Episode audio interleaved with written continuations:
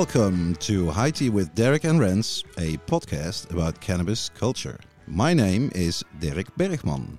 And my name is Rens Hoppenbrouwers. This episode is sponsored by Super Sativa Seed Club, premium cannabis seeds for the advanced grower, available at supersativaseedclub.com.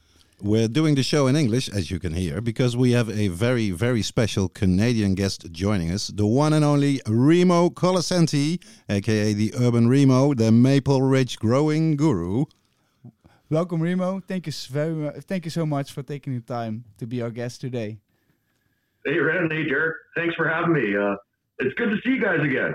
Uh, yeah, You know, I haven't seen you guys since uh, we had that big session over at my house. Seems like forever, right? yeah. We had to, we have to uh, do that over again soon for sure. Yeah, definitely come back and uh, As Well, soon as we can, house, right? as soon as we can travel, we'll be there for sure. it's going to be. soon. There's a vaccine, right? There's hope. Yeah. Oh yeah, That's for sure. this will be maybe the year of redemption. I've I've heard that term in the press here in the Netherlands. The year of redemption, that we all be saved from from COVID. We'll get the vaccine and we'll get traveling again. We'll have shows again. But we'll just have to wait and see. Right now, it's still very cold. We are not vaccinated. Okay, so on today's show, we'll uh, run through the main uh, cannabis news stories of the last two weeks in our news segment. You can listen to our history segment, The Our Dose, the old box, and the listeners' responses and some wise words at the end of the show. But the main ingredient at this episode is our is of course our guest Remo. So let's start the show with our first segment. What's in your joint today?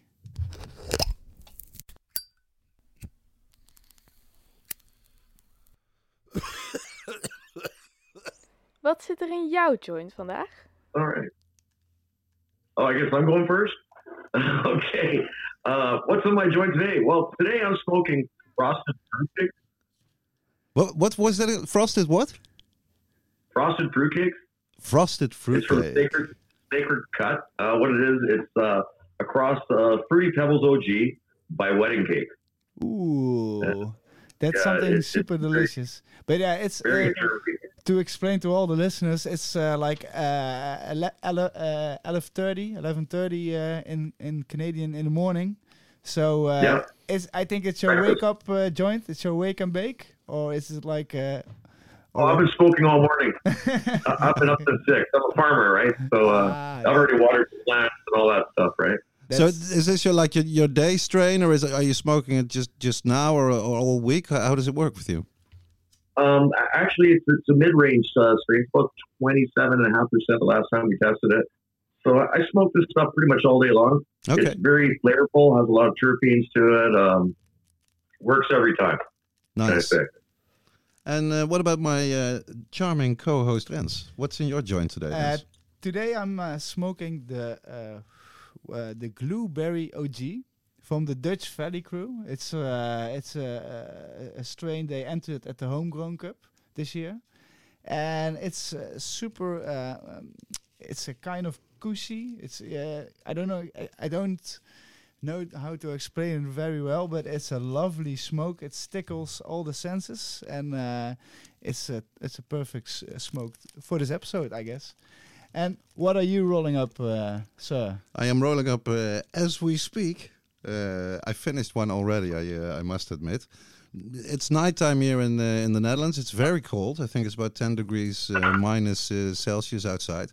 Uh, I have a nice pot of coffee brewed up, and I'm smoking some really, really smooth uh, Nepali uh, hashies from uh, Coffee Shop Pink here in Eindhoven, which is always my. Uh, if I have any favorite hashies kind, it would be uh, the Nepal. Oh well, Remo is showing us what he's smoking right now on the on the Zoom camera. It's too bad our, our listeners can't see it because this looks really, really I still think it's terrible. We, we don't have a terpene. Uh, I, I know.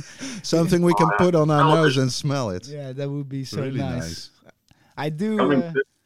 I do. It thought about it like once about like, like Smell-o-vision. yeah. You have like, if you have. uh, Television, exactly. yeah, you, you could have like a printer, you know that. Um, uh, uh, you, you you yeah, it's too hard for me to explain anything. I will tr- say it one time in that. Dutch.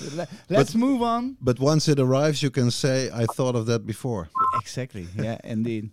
now I, I- I'll say let's move on to the news segment, and then we uh, Yep. we talk with uh, our legend Remo further.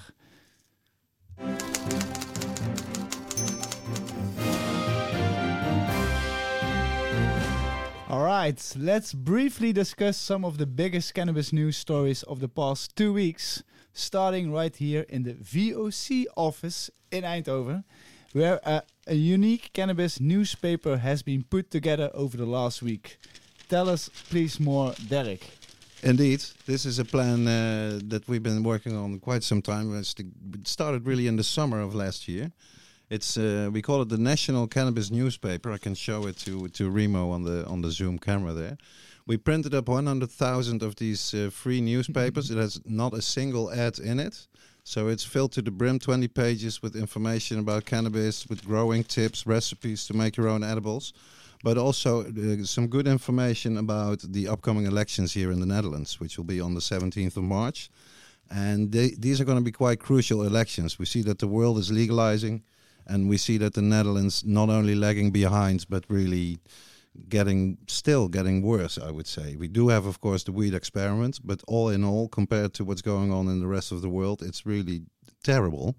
So uh, we set out this ambitious goal to have the largest campaign that there ever was in the Netherlands to get cannabis consumers to the polls and vote cannabis friendly, so as not to have a Christian prime minister or uh, the same prime minister as we have right now, Mr. Mark Rutte, who uh, hardly ever, ever talks about cannabis, but if he does, he always calls it garbage or shit which is quite strange for a politician. I never heard him call a beer or a wine or whiskey Yeah. any any garbage or shit. So uh, we have the paper out. It, it came out on Tuesday. Actually, we, we are in the middle of distributing distributing it all over the country uh, with the help of coffee shops. And in early March, there's going to be uh, as part of the campaign, all the coffee shops in the Netherlands, the ones that are still left, will get uh, a big box in the mail containing the newspapers, but also containing uh, election posters to put up in the coffee shop. Uh, these special uh, vests that they can uh, have their staff wear in the coffee shop that also say go out and vote and vote cannabis friendly. Uh, there'll also be, I think, uh, a thousand uh, filter tip uh, pages uh, right there with the, election message also printed on there. So yeah, it it seems like it's really going to work out, and, and this will will indeed be the, the biggest campaign we ever had to uh, smoke the vote in the Netherlands, and we need it because we've seen it in the past twenty years with right wing governments, a lot of Christian politicians involved in the policy. It's been terrible with the house evictions, with the number of coffee shops going down, with the grow shop law. Uh, we talk about it extensively on the show. So we are looking a bit further than that and hoping to get especially like the younger voters. There are a lot of people between 18 and 22 who uh, uh, the first time ever in their life that they can get to the vote, including my son and our technician Simon. So we want to get these people out uh, to vote and to know uh, what the parties want with cannabis, because um, you really need to know which one uh, to pick if you uh, if you like cannabis to be uh, legalized. So it's a lot of fun to uh, get this paper out. We're getting really good reactions from the people. Just this, I think yesterday we received this email, and I really love that. It was a guy who wrote, I decided uh, because he'd seen a tweet or on Instagram that the paper was in his local coffee shop. He said, I decided to go and get one of these newspapers. It was the best decision I made in a while. It's the first time ever I read all the articles in a newspaper in my life. So he thanked us for putting it together, and he um, we have a crossword puzzle in there that's all cannabis related. Uh, I personally made it and tried to make it not too easy. You know, you have to be a real cannabis connoisseur to know these uh, answers. And it's great because we've been working together with companies like the Hash Museum and Seed Banks to put together nice prize packages for the people that solve the crossword puzzle. We have uh, this golden ticket uh, idea, uh, which I'm really curious about how this will play out. Uh, in in the 100,000 newspapers, um, we put seven golden tickets in nice golden envelopes. And the people that are going to find them, like the Willy Wonka uh, story of Roald Dahl, of course, they will win a fabulous prize. But there's no weed factory they will visit, but they will will visit uh, the weed capital of Amsterdam, and we're going to put together a really nice program for those uh, lucky finders of the golden tickets. Uh, of course, visiting the Hash Museum, visiting Cannabis College, going to some real nice coffee shops, and I'm working right now on having also like an infused uh, VIP dinner. We'll also have a canal tour because yeah, we are in Amsterdam.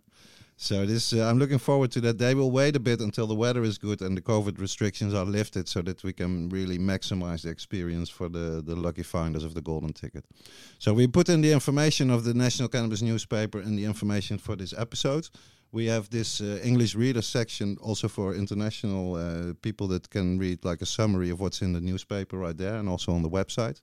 So I encourage everybody to go check it out, and for the, our Dutch audience, go uh, look for these golden tickets, of course. Yeah, ask your local coffee shop if they already have the newspaper, or yeah, you can find it everywhere at least. I delivered a few uh, around at coffee shops, so uh, Hell yeah, it's uh, nice to see it going uh, going out. a real joint effort. That's for sure. Let's move on to the next news uh, story.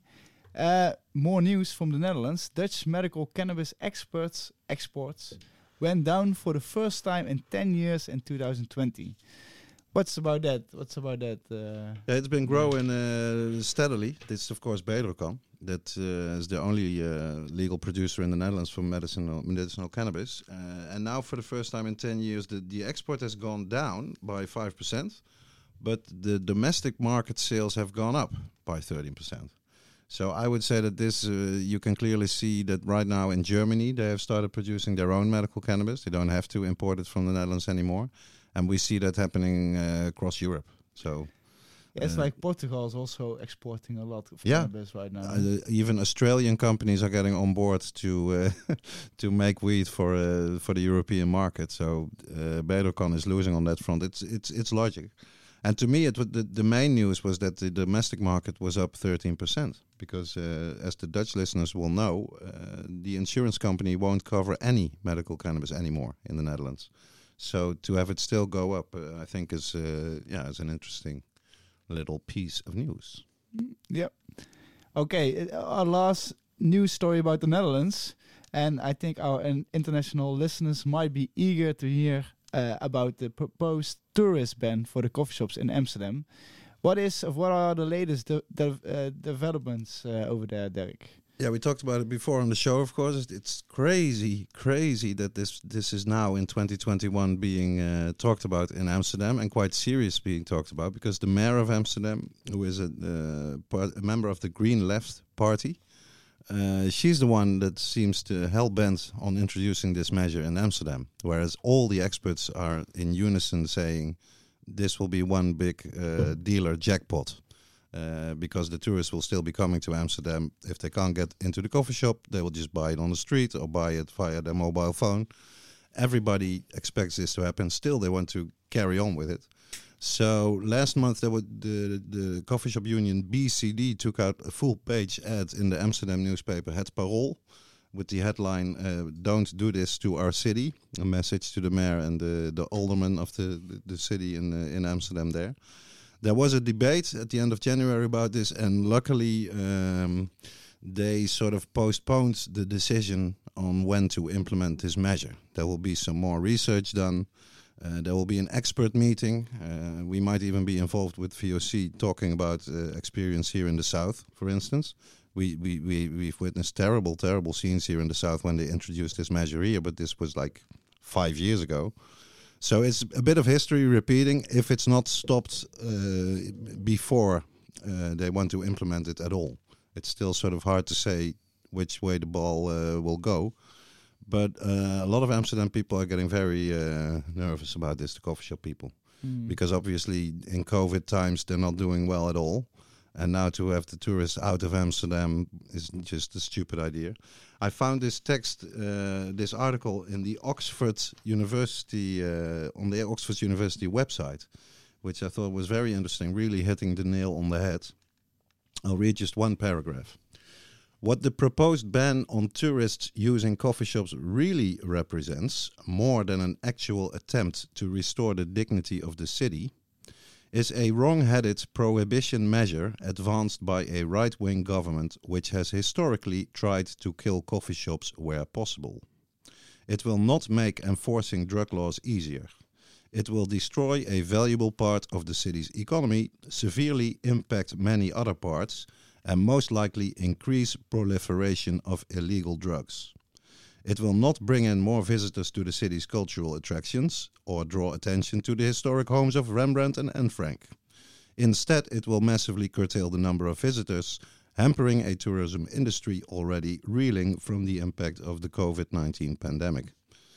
Well, uh, from across the uh, from across the channel there, they really see it for what it is.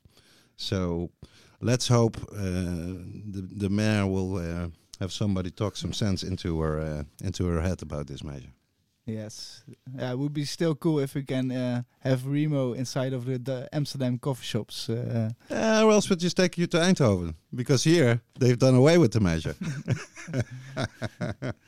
and we have some well, quite some good coffee shops. Well, why do they want to deny the, the you know the cannabis economy in Amsterdam? That makes no sense to me. Because more than ever, they need the the tax for uh, for healthcare and for Absolutely. education. This is crazy. They they have this Those- they have Those this people are supposed to be anyway. It makes sense to me. Yeah, they have this obsession with what they call low quality tourism.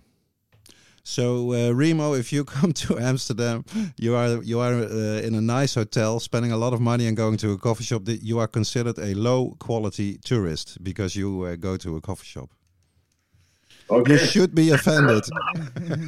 ate lots of food though because of the coffee shop. I probably eat more food than a regular tourist, so that would be wouldn't that make me more valuable? I, I'm Yep. not sure.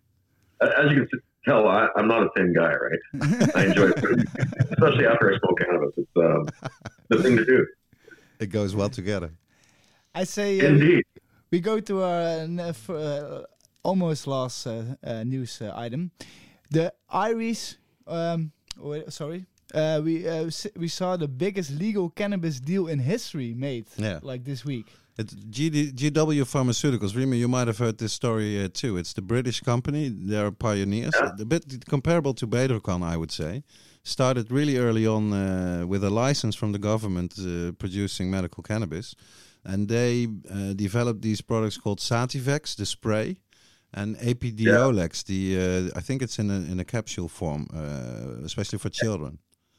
Have you tried the spray? No, I, I have seen it, but I haven't tried I it. I tried it. Uh-huh. It was terrible. It was the worst thing ever. Really? I, I felt it tasted like alcohol. It was a horrible experience. And what kind of Yeah. effect did it have? good. What kind of Huh? effect did it have? The effect. Um, not well. I smoke a lot of weed, so uh, just left a really bad taste in my mouth. Hmm. It, it's not effective at all. But this deal, uh, this deal that we talk about here is the it, the company was uh, bought by an Irish uh, pharmaceutical company called Jazz Pharmaceuticals, which in itself is quite a peculiar name, I think. But they paid seven to seven point two billion U.S. dollars for GW Pharmaceuticals. That that's quite a quite a hefty sum eh, for a Like, grow. that's a big sign that. I guess uh, they didn't try the stuffer. they didn't try the spray. I think one of the reasons that they uh, they are valued so high is that uh, there are a lot of countries that are very repressive. That you can have not no cannabis whatsoever, but the only thing that they allow is like the Sativex bullshit spray. So Yeah. even if it is bullshit, if it's the only thing that's allowed on the market, eh, you're gonna still make a lot of money. Eh? You know what? I guess it'd be better than nothing. It's still a foot in the door. It's and true. you know the thing is that is if, if everybody gets used to that, maybe then they can allow something else. They now will allow these pills, will allow you know smoked cannabis, will allow medical, Absolutely. you know, other things, right? It's absolutely foot in the door. Yeah, I agree. Yeah, it's a start. It's a start. I maybe I shouldn't shoot it down so much. It's the beginning. yeah, Uh-huh. that's true. That's true. For sure. Better than nothing. And it will turn some heads, you know. A figure like that, seven point two billion dollars. Nobody can deny anymore that, that we're talking a big market, a big p- potential uh, revenue for any government. You know, if the if, if figures are d- like this Yeah. are thrown around. And also like a big sign that the pharmaceutical industry is super interested in the cannabis Yeah. industry and about the uh, medical uh, uh, uh, benefits from it. Well, what's totally cynical if you if you hear this news, just uh, this week there was the monthly uh, member meeting, digital meeting of the ECAN, which is the European Cannabis Advocacy Network, which is very interesting. They just started last year. Uh, VOC is a member of this uh, organization, so you have cannabis activists from all over Europe joining the Zoom call. And we had two Irish activists joining this uh, this conference, and and they explained about the, the news that this Irish company, you know, paid all this money to buy the to buy the cannabis company from Britain, whereas the climate for the for the patients even in Ireland is so repressive. They're even cracking down on CBD right now in Ireland, and they are also evicting people for growing their own medicine at home. While at the same time, the, the biggest, the, the largest deal ever in the legal cannabis industry is it's an Irish company. So there's um, what you call this hypocrisy in English, I think. Yep. Totally. That, It's not uh, fair. It's crazy. I say we go to the uh, final item. It's about it's uh, from France, the land of wine and cheese. we go to France. The number of CBD shops is skyrocketing in France and is now estimated at 400. Yeah, this is some good news from our uh, Finally. from our French brothers and sisters.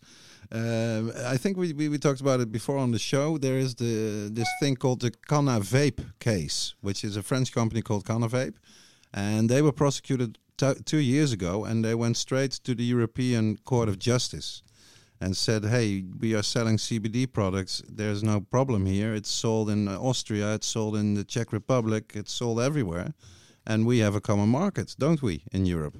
So please, French government, no, don't prohibit us from from selling CBD products." They won the case, and ever since, yeah, this was this was in November. And I think since November, the, the, the total amount of CBD shops has doubled since then and is now estimated at 400. And they are selling everything. They are eh, also selling just the flower with the, with the 0.2% THC in there.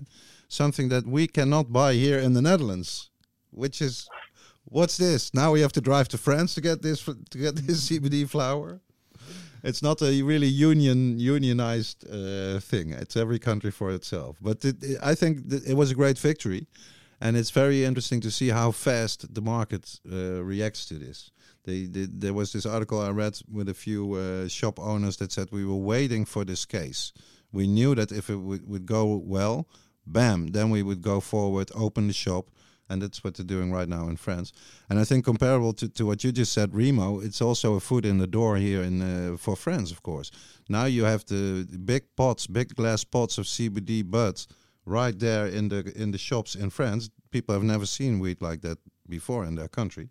So uh, I say, uh, let's go France. Uh, very well. I say uh, that's uh, let's wrap up the news. Let's focus our attention on our guest, the urban Remo. All right. Yeah, well, uh, for the people who are not familiar, I've, I think most of our listeners will, will know who you are, Remo. But I found this uh, very nice introduction in the, the Maple Ridge News, which I uh, will quote for our listeners. Oh, no. Remo Colasanti is a YouTube cannabis sensation. The Maple Ridge growing guru has long produced both BC bud and videos about cultivating. His blend of teaching and entertaining has sprouted a crop of 243,000 sub- subscribers for his YouTube channel Urban Remo, and his world's biggest joint video has been viewed more than 2.1 million times. I'd, I'd say that's quite impressive. That's for sure. Remo, could you please tell us how and why you got into the cannabis industry? Um, well, it, it was kind of a, a need. Um, I needed to grow medicine for myself, so I, I started growing cannabis. And uh, well, then then the worst thing happened. I I got arrested for that, and I went to court and fought the government. And this is something that never happened. I won. I was able to prove to court that um, you know, the 34 plants I was growing was strictly for my medicinal need, and my doctor recommended this, but there was no um, medical access or availability in Canada at the time. So I did what I had to do, and because of that, I set a precedent in their court. And many other um, medical uh, users that grew, that got arrested and were in the same predicament, were able to use this um, to get off the charges. So this was a huge victory, and this was kind of at the beginning of the whole medical marijuana thing. And And when, just- was this, uh, Remo?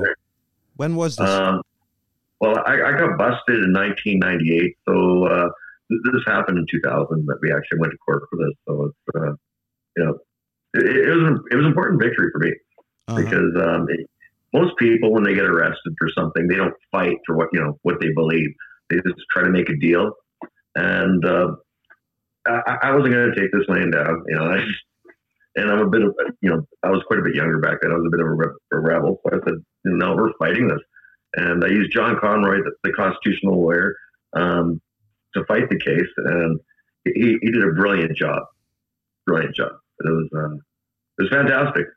And uh, I didn't get my weed back, but you know the fact that uh, I was able to continue to grow. You know what? Now I'd probably get my weed back, but Uh-huh. the fact that I continue to grow weed, and actually one of the funniest things is they, at the beginning of the, uh, the court proceeding, they had annou- announced my name and where I lived and all that. And then about five minutes later, um, John Conroy announced in court, Your Honor, uh, these charges are ridiculous. Uh, my client is growing cannabis at his house as we speak. And everybody in the courtroom started laughing. And I'm like, oh no, they just gave my address out. Then we want to be a So did, did you? Yeah. Uh, th- that's what I'm uh, curious about. Like you say, most people they don't go for the fight. You know, they they go, you know, the other route. Did you have uh, any doubts that you would win? Did, did did you did you think like maybe I will end up in jail or this will not work? Uh, how did you feel about it at the time? Well, you know? I, I figure um, I, I'd take a chance. Um, you know, a lot, a lot of people don't fight, like I said, and you know what? You got to challenge the authorities. You got to challenge these stupid laws because it's a, it's a law that you know, especially for medical. Where's the crimer? Where's the bodies? It's a victimless crime. It, it's absurd, especially here in modern times. So I, I figured I had to fight for what's right, and it was the right thing to do. And even if I lost, it was still the right thing to do. But we didn't lose. Yeah, So that, that surprised me actually because I didn't expect to win. But you know, you know, I, I felt if we fought- if I fought it and I lost, I'd say, hey, I tried. You know, the laws are absurd. Maybe one day it'll be you know overturned. But uh, hey, we won. Different story. fantastic. Yeah. Well, was it also like the moment uh, for you to to work uh, in the cannabis industry? Like, uh, let's make it my career, or like, how how did it Well, go? Well, it's kind of funny. It's um, I I, obtained a medical marijuana license, and um, it, it was it was kind of it was kind of strange. Um, a lot of the people at the time, I think I was probably the seventy third person in the country to get it at the time. But many of the people that um, that had a license were in very bad condition, terminal. You know, we're talking cancer, HIV, and a lot of them um, were unable to cultivate or had problems. So what I started doing was helping other patients because I, I was a lot younger back then, and I, sure I broke my back, but I could still do this. You know what I mean? Because I figured compared to I used to be a concrete worker, so compared to placing concrete, doing a little planting, very easy to do. Uh-huh. So um, I was able to help a bunch of patients, and uh, I started a patients program. Actually, we still run the, the patients program today, but it's um, it's reduced, and you know we don't really publicize it. But there's a handful of patients. We we have a network. We, we help them with nutrients. I give them free nutrients. I give them plants, uh, genetics. Uh, you know, we try to support them with any you know tech that we have or anything we have uh, in the resources, and help them to grow their own medicine. Because at the end of the day, that's that's the best thing for them because just the growing part is so therapeutic. And, and you know what I I noticed is because I, I worked with a lot of patients over the years that there's a direct correlation between the plant health and how the patient's doing. And when the patient's doing well, the plants look fantastic. And you can tell when the patient starts to get sick because the plants, they're a direct reflection of what's going on. It, it's so bizarre, but I've seen this over and over and over again. So, but you know what? Really, if you have you know a bad illness, growing cannabis keeps your mind off of that. If you're going through cancer treatment, nurturing something and keeping it alive and watching it flourish and grow and become bigger, it, it's it's a good feeling and it's healthy. So it's uh, you know we, we should encourage this for everybody, especially right now. Um, and don't overlook this. Depression is a huge thing, and a lot of people are on lockdown; they can't do anything. So growing cannabis at home is very therapeutic for these people. And you know, I'm sure after this whole COVID thing's done, there's going to be some mental health issues. There's going to be some problems because I, I know here uh, we're having uh, problems with suicide and overdose right now. Uh, we have more more overdose and suicide than anything else because people are locked down and you know it, it's a terrible state of affairs, right? But you know eh, we're in Canada and things aren't as bad here as in other parts of the world. I, I really feel sorry for the people in America Um, it's out of control there. Uh, Yeah. The numbers are a little bit better now, but man, they got a problem over there. They gotta they gotta do something about that. Mm, yeah, that's for sure. But They gotta like, start vaccinating. But it's very Yeah. inspirational that you uh, uh, really think about the therapeutical way of like growing at home and like uh, feeling, yeah, making something yourself. It's, it's- Absolutely. it's, nice to uh, hear that you're Yeah. experimenting with that. Just before we started recording, you had some uh, some very exciting news because, of course, you've been growing, uh, yeah, ever, ever ever since since the, since the nineties. But now you are gonna have a real farm, like a Remo farm, isn't that right? Yeah, Tell us about it. yeah. Uh, we're calling it Cola Farms. Okay. and uh, it's six acres. And right now we're just um, we had the engineers over. We have one outbuilding, but we can't grow in that. We have to make a special building in the middle of the property uh, to code. So right now we're just um, looking at different um, options. But of course, because it's COVID times, uh, it's probably going to take twice as long as I imagine. Right now it's February. Uh, next February, I'll probably be able to put the first plant in. You know, probably going to take that long to build it and get everything approved and do all the paperwork. It's just uh, incredibly slow. But you know, uh, we got the farm, so that's a start. So uh, soon we'll be uh, growing cannabis there legally, and uh, hopefully one day in my province here they're, they're going to allow for um, uh, farm uh, farm to table, Oh so we yeah. can actually have people come directly on the farm and buy cannabis from from the farm, farm direct. The freshest way to get it. And it's- Maybe even the buds. I don't know. You pick, you trim. Wow, that would be fantastic. There isn't provisions for that yet, but eventually, I, I hope there will be. Because nowhere in Canada, I think that will be allowed right now. eh? Because maybe in in some states in America they have this uh, in the in the regulations. I don't know that for sure. I don't know. Because we Our, our provincial government's talking about it, so that's why there's hope for me. That's why and I got a really good location for that. Like it's on Uh-huh. a main road and and lots of parking. yeah, But you know, I want to get step one done. Build the farm. So Yeah. there's step one. Fo- focus on that first. Yeah, but congratulations on that, uh, Remo. That's a big thing, and I hope I really, I hope to see it uh, in my own eyes uh, one day. But I, I also very curious about like your uh, thoughts about the Canadian legalizations uh, after now two two and a half years, maybe.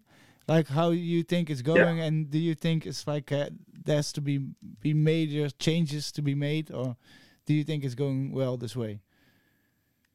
Well, it, it's a start. Um, it's not perfect. Um, there's some changes that need to be made. For example, uh, the, the folks in Manitoba and Quebec aren't allowed to grow four plants, but everywhere else in Canada, you're allowed to grow four plants. So we have to bring those people up to speed first of all. And actually, there's a group. They're called Toba Grown. They're fighting um, the government of Manitoba right now. They're taking it on because, and the thing is, the Manitoba government's going to lose. They know it. So they're, they're going to take them to court and they're going to win. So eventually, there's going to be cannabis there.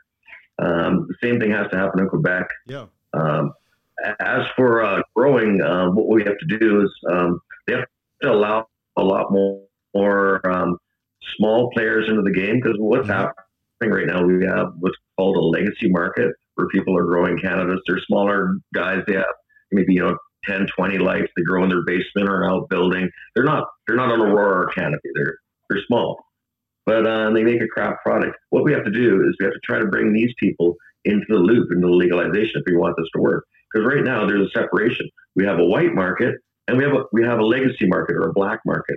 And uh, right now the pricing and the quality is way better in the legacy market. So a lot of people would rather stick with that for obvious reasons. Why would you want to spend two or three times the amount of money for cannabis that isn't as good? It doesn't make any sense. So uh, that's what, the government has to, to do. And uh, actually, to help us out, my, wife, uh, she's now the vice president of the uh, BC Craft uh, Co-op uh, Union, and they're trying to get growers. We got 110 different farmers together right now, and different people, and they're trying to lobby the government to make changes to allow the smaller farmer into the loop. Because this would make a lot of sense. Because really, more than ever, um, the government needs that tax money for healthcare because and for education and for other things. And uh, it, what they've just done was unsustainable. They gave everybody a pile of money free to everybody, and Yep. they did it to here pay for too. that? yeah, I imagine that happened everywhere. So um, they- they've got to look for um, you know, different revenue streams. So uh, allowing more craft growers would be a, a great thing because this is money that's already there and this is things that are already happening. So why don't we just bring this into the white? That, Yep. that would be the, the thing to do. Uh, And I think you're Uh, going to uh, see this than all around the world where, where people start regulating the uh, like the black market or the legacy market. You're going to walk into this problem, and we already see it here in the Netherlands as well with the weed experiment, of course, the regulated uh, growing for coffee shops in ten cities. Who are the ones getting the licenses? Are these like legacy type growers, or are these only big uh, companies from abroad, or are these uh, companies that have no experience whatsoever with, with cannabis, but you know grow uh, vegetables. This will be very interesting to see how it plays out, and we've been waiting here eh, for the for the the names to to be publicized of the ten growers that can grow this weed for the weed experiment here in the Netherlands. And I think we will see very similar um, style problems to what you just described for Canada is what you want to do is get the people that are growing already get them above board and have them pay taxes and you know uh, be checked maybe by civil servants whether it's uh, fireproof where they're growing but but not uh, push them out of the legal system because they will going to keep on producing and if they don't pay tax they're going to be cheaper Yeah, but and but also in Canada you also have those uh, native people, right? And they are they are allowed because I've been to I've been to your place and I've I've bought at like uh, dispensaries where the quality of the weed was terrible. I have to say honestly, it was yeah surprising me a lot, and the quality of the uh, of the black market I bought also was super nice. yeah, that was uh, what you said. I, I really uh, experienced the difference. So uh, I I really hope it doesn't get to like that point at the wheat experiment here in Holland. But um, I do like. Can you explain a little bit how the native people can grow there over there and how how that works? Well, um, the native people are, are seen as sovereign. We have um, reserves all over Canada.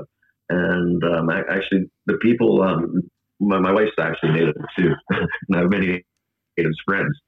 So um, it, it, it's it's bizarre. It's, um, you know, I'm not saying this in a bad way, but they have more rights because they're sovereign. They, they can open up a dispensary without any government regulation on their land and sell cannabis, and you know, people can come there and buy cannabis, and they don't have to pay tax on it. It's uh, they're lucky. yeah actually a good thing. Or they can choose to, be, uh, to come into the legal market and do it, but um, the legal way. But that doesn't seem to be overwhelmingly popular because the government makes it very prohibitive. So what the government's actually done, they've decided to do something about this. They've um, Health Canada now has, um, let's say, a native portal. If you're uh, an indigenous, indigenous person and you want to be an LP or a micro and you want to grow cannabis, they've allowed you to kind of bump the line and get around everybody, okay which is kind of nice because my wife's not utilizing this for our, our own thing. So um, Ah. normally have to Health Canada if you're a regular citizen, and they might call you back in a few weeks. if you're, uh, you know, an original Canadian person, they answer the phone, they talk to you, and they help you, which is fantastic. I, I think this is a step forward because really, um, Native people should be given this opportunity to grow the nation's cannabis. They're more in touch with nature. Um, they're better located for the most part with these reserves everywhere. Um, it's more in nature. It's, uh, and I think it'll help save them, them as well because Mhm. then they have money coming into the community to build roads and houses and infrastructure. It's uh, it's kind of a no brainer. Yeah. Mm. So these are my thoughts. I might have a biased opinion because I have a lot of native friends, but Yeah, do. Yeah, but it's that's my nice. feel. They were here first. Why not, right? yeah of course The originals. Of, yeah, for sure. Yeah. And the the home growing, yeah, I think you're allowed to have only uh, four plants, or is it like four female plants? How does that? And it changes uh, Yeah. with the province that you live in, eh? You're allowed to have four plants, but they don't tell you how big the plants are, so you can make those plants ten feet tall. it doesn't matter. You make them Um, freeze. I think that's fair. But i- you know, i- if you're a patient and you need more cannabis, it's very easy to get a license and get more plants. And you know, there's clinics you can go to, and you can say, I I need to grow cannabis. I use cannabis as medicine, and they'll actually ask you how many plants you want. You want 25? You want 49? Wow. You want 73? You want 98? And you just, um, you know, they look at your medical records, they review it, and you get a license, you know, accordingly, which, which is good because it should be that way. It should be easy to get, uh, so you don't have to break the law. If you want, uh, you know, people to be coming in, into the white, you've got to make a path for them, right? Yeah, of Yeah. course. Yeah. Wow. That's And a I- I- good system.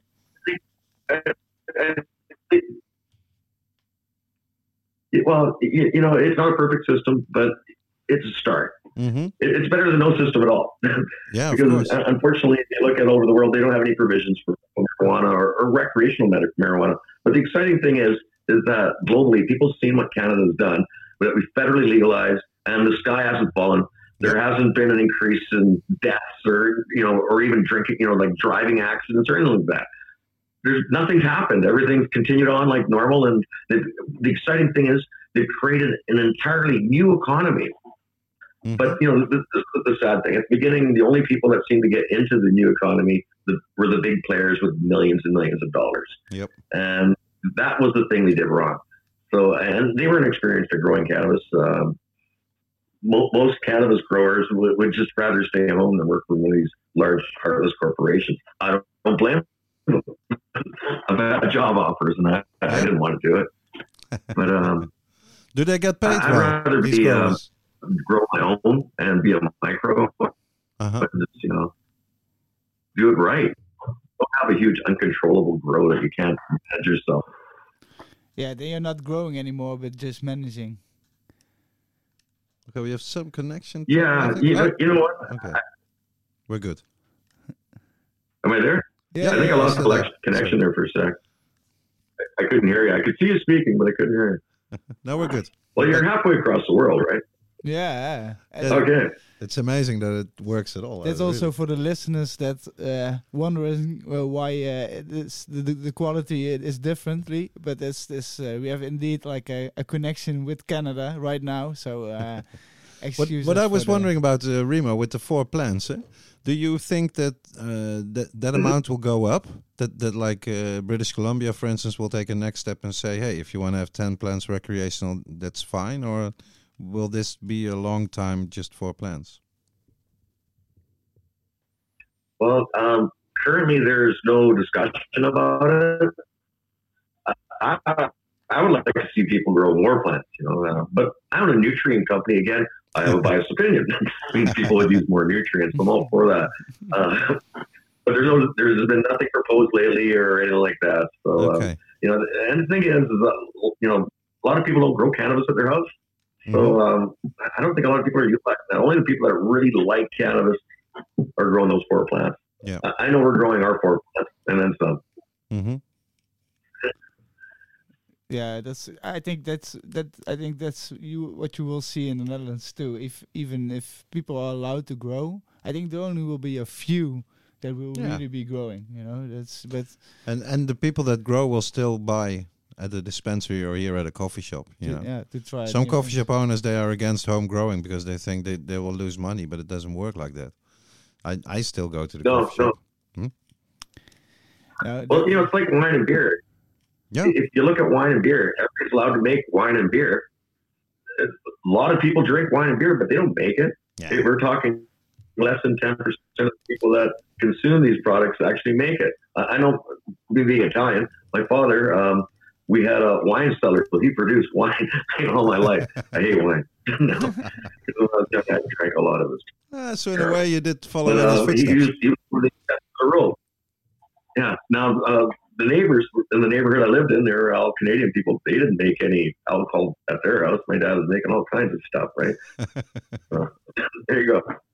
I, I- I think the cannabis industry is going to be very, very similar to that. You'll have like, like maybe 10 or 15 percent of the people that consume the product actually want, you know, be that into it and grow it too. You know what I mean? Uh huh.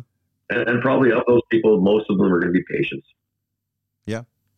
Because like That- like right. like we said in the beginning, uh, of course, the, only for the therapeutical value of growing your own medicine, uh, that makes a lot of sense for them to do it themselves. Yeah. No, that's that's in, w- in one way we are all patients uh, for the plant. Absolutely.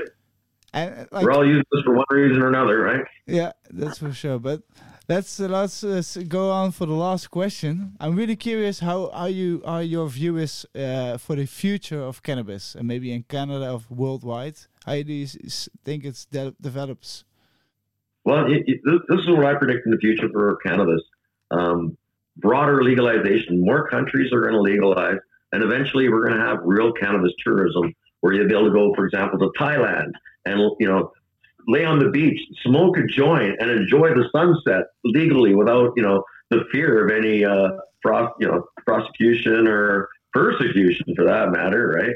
And you should be able to travel freely to you know all these destinations like Jamaica and every place where you know cannabis has been enjoyed, and but do this freely, and you should be able to freely take your cannabis from home to these locations. Oh yeah. That's the next step. We can't do that yet, but you know, I, I know some people like to do that. You know, it, it happens already, but uh, although- already been done, but al- you know, legally, it, it, they should they should allow that. They, you know, just you know, put it in your carry on um, luggage Uh-huh. go through the scanner, go on the plane, and you know, let's say you, you, you arrive in Czech Republic, you get outside the airport, light it up, right? Wow. The future. we we want that future. We want that future. yeah, well, I, I, You know, I you know, what'd be really cool is, is the next time you guys come from uh, from Holland is to bring a bunch of hash and cannabis legally to here, and then we can all smoke, you know, our cannabis together. That'd be fantastic. We're Or working vice on, versa. I'll, I'll come visit you with my cannabis. we're working on it from our end. That's for sure. Isn't, isn't that exciting? That's something to look forward to. I think. Yeah, for sure. Al- although I really experienced already some futuristic feeling in, in my way. Like uh, when I was in Canada, I could fly from Ottawa to Vancouver with like my Yeah. weed inside my suitcase legally. That was so next level for me. Like you, and I could even. I, I could roll a joint on the airport openly, freely, without people s- staring at me or a police uh, looking at me. So uh, I hope that's gonna be worldwide, and I could fly with my uh, weed to you personally and uh, give you a toke. Uh, But, the uh, Canadians have been our liberators here before eh, in Europe, Mm. so you can liberate us again by giving us this good example of legalization. Well, uh, Remo, definitely. I really hope to uh, to uh, go to your house uh, quickly back again because I uh, I I I've been there like a year ago. We recorded uh, marijuana Monday together. That was super epic. Yeah. I've I've never been so stoned in my life. That's for sure.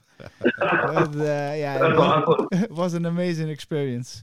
Well, I, I, I- I thank you so much for uh, for your time. We'll we'll move on to the to the next segments, uh, and we'll make sure Okay. whenever we we'll get it, we see each other in real life after the COVID story, we'll uh, record a good episode together as well uh, to uh, see how it's Yeah. going with you. All right, let's go Thank to you. the old box.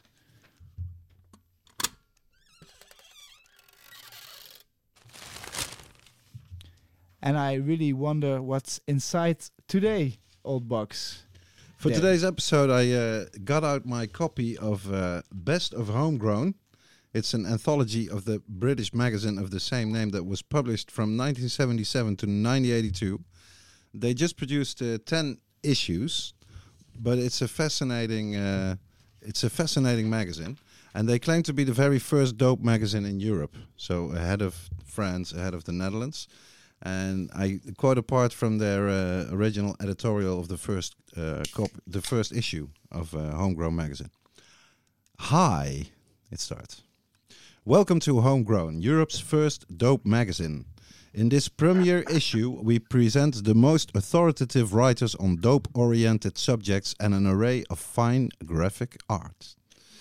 And the author of the anthology, uh, Lee Harris, who also was, I think, the managing editor of the of the magazine, explains in the introduction that the magazine was produced as a celebration of 10 years of alternative culture. The flower children of that summer of love had grown up, and most of the culture they spawned had been assimilated into the wider society. Cannabis, which was once something the hippies took, was used and accepted by people in all walks of life. Like many others, I believed that the laws on cannabis were immoral in principle and unworkable in practice. And among the authors and contributors to the magazine were people like Timothy Leary and Paddy Smith, Paul Krassner, Laurence Cherniak, and Peter Tosh. And I could find only one Dutch uh, contributor to the magazine.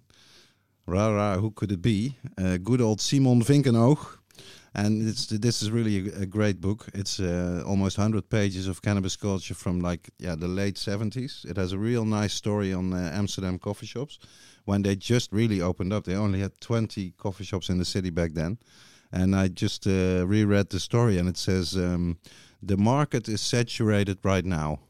The, there's hardly uh, any place for any coffee shops uh, there. So then they had 20, and it would, of course, uh, balloon into almost 300 coffee shops in Amsterdam uh, over the decades that uh, followed. So this is a great book, and I was thinking we could maybe do uh, someday this year a special on on Simon Vinkenoog as the first Yeah. Yeah. cannabis activist of the Netherlands who was involved in all these kinds of small magazines. You always see him there. If Timothy Leary is in there from America, you can almost be certain that Simon Vinkenoog will be there from uh, from the Netherlands. So this is a great little magazine, the homegrown. All right, let's move on to the next segment. It's the listeners' responses. We have changed the format of this segment a little bit, and now we give out a nice prize package to a listener who uh, responds with a nice quote or a nice question. And this week of this episode, sorry, we're not going to talk about weeks because that doesn't work. Uh, we had a question from Theo Tadeo from on, on Instagram, who asked a very good question to talk about a little bit. How do you recognize um, sprayed weed or yeah, uh, like uh, contaminated weed. contaminated weed? How can you uh, recognize that, and uh, how can you test it to to know if you got clean weed or? Uh, Great question indeed. and uh, I, I we are all I think I uh, ha- have our answers on that. I'm curious uh, what Remo thinks about that. How do you uh, think about? What do you think about it? How do you recognize it? Well, that's something we've never had to deal with. I've always um, dealt with my own weed, so it's uh, Okay. I never had to buy weed that was contaminated. However, I, I think some telltale signs would be uh, smell Mhm. and the way it burnt. It burnt very black and you know, very unclean and had a very strange uh, taste to it. That, that might be telltale signs, but fortunately, I've, I've never had to deal with it. However, I heard of people in the UK even had to deal with uh, people putting silica glass. Oh You yeah. know, Yeah, yeah, it's, or this is very dangerous. But Yeah, for uh, I uh, for personally, how I uh, learned to recognize uh, dirty weed is uh, f- you have two ways uh, to check it out. Like uh, you can't really see it most of the time, so uh, how you can check is to put a little uh, bud uh, and you put it in boiled water. And if like the water is getting like um, messy, uh, cloudy, yeah, then you know uh, there's something on the wheat. And if it's like something inside the wheat, like with uh, nutrients, or that's that's the burning test uh, Yeah. uh, way. If it's not flushed and Yeah. just uh, fed nu- Yeah. nutrients So right to the harvest. That's how I learned uh, to check out uh, if it's uh, uh, quality wheat or not. Any, uh, yeah, if it's organic. And a trick that Well, I learned. Fred, Yeah. I'm sorry. I guess the best way to really beat this is just to grow your own, right? Yeah, Of course. Oh, yeah, It's the best Yeah. solution. But for, for Yeah. here in the in the Netherlands, unfortunately, because the market is still totally unregulated, if you go to a coffee shop, there is a big chance that you will come across some contaminated weed. You know, so. Uh, what I learned uh, at the cannabis college years ago is if you have one of these uh, handy little microscopes, then it's a very good way to see if it, if the weed has been tampered with. What you should look for is the trichomes, and if they sort of stand apart, if you can see that they are uh, just uh, apart in a row, say, uh, then it's good. But if they are like clumped together, and it's a, a bit of a yellowish thingy where you see that the trichomes are really uh, like glued together, it's a very bad sign. Don't smoke the weed if it looks like that. So the, the, w- at least we we uh, have a few tips assembled here that you can use if you uh, if you if you do think uh, that you have some contaminated weed. Be careful with it because you can be coughing for days if you smoke uh, real bad weed. Yeah, and just listen to Remo, grow your own, and uh, then you have nothing to worry about. So uh, that's as- a good end. A good Or as tip. the old uh, Dutch saying goes, spec the dealer niet, kweek je eigen wiet, which would translate as don't bring your money to the dealer, grow your own. I like that. that's, that's a great, that's a great thing. All right, let's let's let's move on to our last segment.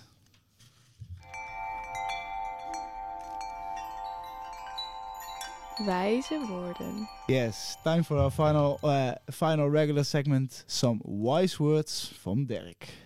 Yeah, I came across these uh, wise words. They're actually from a British uh, former police officer named uh, Neil Woods. And I saw them in a, in a fantastic short video uh, that I saw on Twitter. Uh, we'll post a link to the video on the page for this episode.